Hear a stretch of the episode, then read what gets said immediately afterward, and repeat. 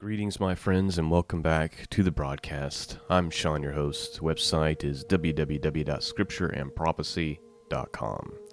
Well, today I'm sharing with you chapters 29 and chapters 30 from my devotional book, The End of Days, a 30 day devotional. Watching for the return of Messiah. And uh, chapter 29 deals with the idea that we are not supposed to forsake gathering together as a body and what that really means and kind of really looks like. And in chapter 30, I think will really hit home for many of us in light of the world we're living in today because it asks the question where is his coming? Especially in light of everything that's going on, all the wickedness, the evil, the perversions, everything that's taking place. Where is God? Why hasn't he fulfilled his promise? After all, it's been 2,000 years for crying out loud, right? And so we'll talk about that in chapter 30. Uh, just a quick heads up that means that we are drawing really near to having this complete. I'll have to put some finishing touches on it, figure out kind of the technical end of getting the book uploaded and some of the other nuances that go with it, some artwork. So I'm hoping within the next 7 to 14 days, the real audiobook, like the completed audiobook, um, will be available and will accompany the other book on Amazon and maybe some other places. So that's kind of the goal. Uh, it's taken a long time to get this project done. This, you know, this whole book took six months to write and then published bright. I mean, literally, it was published the weekend after all the whole madness started with the virus and all of that. And then so the audiobook, it's not went the way I had hoped but hopefully it's went the way God has hoped. And there's it's not perfect. You know, there's some imperfections even in the audiobook. There's probably some imperfections here, maybe a mis word there or a mispronounced word here.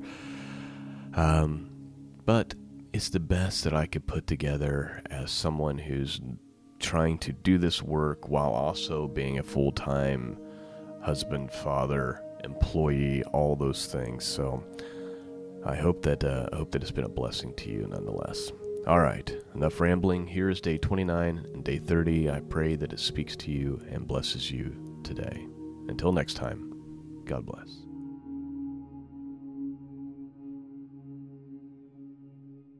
Day 29. Don't forsake gathering together in these last days The perseverance of the faith in our walk with Messiah was never meant to be endured alone. Instead, we are called to walk side by side with our fellow brother and sisters in the faith. We are commanded to care for one another's needs, to love one another, and to bless and support one another. In fact, the scriptures tell us the world will recognize we belong to the Messiah because of the love we share for one another. John chapter 13 verse 35 says this By this shall all men know that ye are my disciples if you have love one to another. However, I'm not so sure this is what we see amongst believers today. For most, the only interaction we have with our brothers and sisters in Christ is a nod, a smile, or maybe a handshake at church on Sunday. This should not be so. We should gather in our homes, tend to one another, and encourage one another in the faith. We should break bread and share each other's burdens. Unfortunately, the church today and the attitude of the believer are far different from what we see in the book of Acts. In the book of Acts, chapter 4, verses 32 through 35, we read this And the multitude of them that believed were of one heart and of one soul. Neither said any of them that aught of the things which he possessed was his own, but they had all things in common. And with great power gave the apostles witness of the resurrection of the Lord Jesus, and great grace was upon them all. Neither was there any among them that lacked, for as many were possessors of lands or houses sold them, and brought the prices of the things that were sold and laid them down at the apostles' feet. and distribution was made unto every man according as he had need. Can you imagine a church body today willing to sell their own possessions, lands, and more to provide for the needs of their less fortunate brothers and sisters in Christ? This concept probably seems ridiculous and unfathomable to most of us. Now, please understand, I'm not saying you have to go sell your house and give your proceeds to a corporate church. What I'm trying to get across is the attitude of the early believers towards one another. They had an attitude of great love for their brethren. The early believers gathered often. They cared for one another often, not just for an hour on Sunday morning.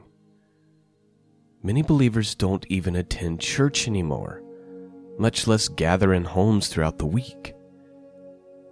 Now, you need not attend some modern day apostate corporate style church. However, we should gather with like minded followers of our Messiah. We must resist the temptation to isolate ourselves from our fellow brothers and sisters in the faith, especially as we are moving into the last days. In fact, the scriptures warn us against this practice. Why? Because as things heat up and the hostility continues to grow toward true followers of Jesus, we will need each other more than ever if we hope to endure to the end. Hebrews chapter 10, verse 22 through 27 says this Let us draw near with a true heart in full assurance of faith, having our hearts sprinkled from an evil conscience, and our bodies washed with pure water. Let us hold fast the profession of our faith without wavering for he is faithful that promised. And let us consider one another to provoke unto love and to good works, not forsaking the assembly of ourselves together as is the manner of some, but exhorting one another, and so much the more as ye see the day approaching. For if we sin wilfully, after that we have received the knowledge of truth, there remaineth no more sacrifice for sins but a certain fearful looking for the judgment and fiery indignation which shall devour the adversaries. Today's call of action.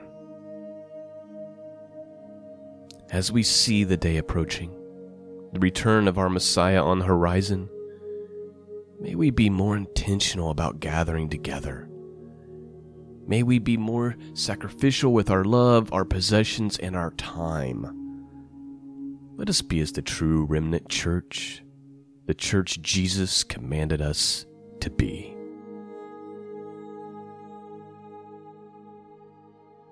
Day 30. Where is his coming? As we look at the world, the injustice, the perversions, the wickedness, the ungodliness, it can be very tempting to get discouraged.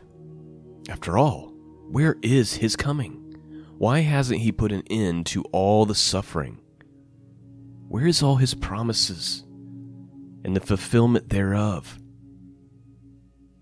The scriptures reassure us God is not slow or slack on delivering on his promises, at least not in the way that we would measure slackness. The reason for his delay is his great mercy and great love for humanity. He delays simply because he wants all to come to the knowledge of the truth and to be saved. 2 Peter chapter 3 verse 9 says this: The Lord is not slack concerning his promise, as some men count slackness, but is long suffering to usward, not willing that any should perish, but that all should come to repentance. However, there is coming a point in time, which I believe is very near, where his patience and long suffering will come to an end and judgment will arrive. It will surely come, and it will come swiftly and quickly. Most people will be taken off guard. many who call themselves Christians will not be prepared. His appearing will come like a thief in the night, and this old wicked world would be burned up by fire. Knowing all this, the scriptures tell us to consider what type of people we ought to be. We need to ask ourselves Am I walking in righteousness and holiness? Am I walking according to his commandments? Am I ready to meet him today? 2 Peter chapter 3 verses 10 through 13 say this But the day of the Lord will come as a thief in the night, in which the heavens shall pass away with a great noise, and the elements shall melt with fervent heat. The earth also and the works that therein shall be burned up. Sing then that all these things shall be dissolved. What manner of persons ought ye to be in all holy conversation and godliness? looking for and hastening unto the coming of the day of God, wherein the heavens, being on fire, shall be dissolved, and the elements shall melt with fervent heat? Nevertheless, we, according to his promise, look for the new heavens and a new earth wherein dwelleth righteousness. We need to keep our heads up stay positive, and look up with great expectation of his coming. Let us not put our hopes and dreams in this decaying world of wickedness. Rather, let us hope in the new heavens and in the new earth where only righteousness exists, where he will dwell with us for all eternity. Revelation chapter 22, verse 12 through 15 says this. And behold, I come quickly, and my reward is with me, to give every man according as his work shall be.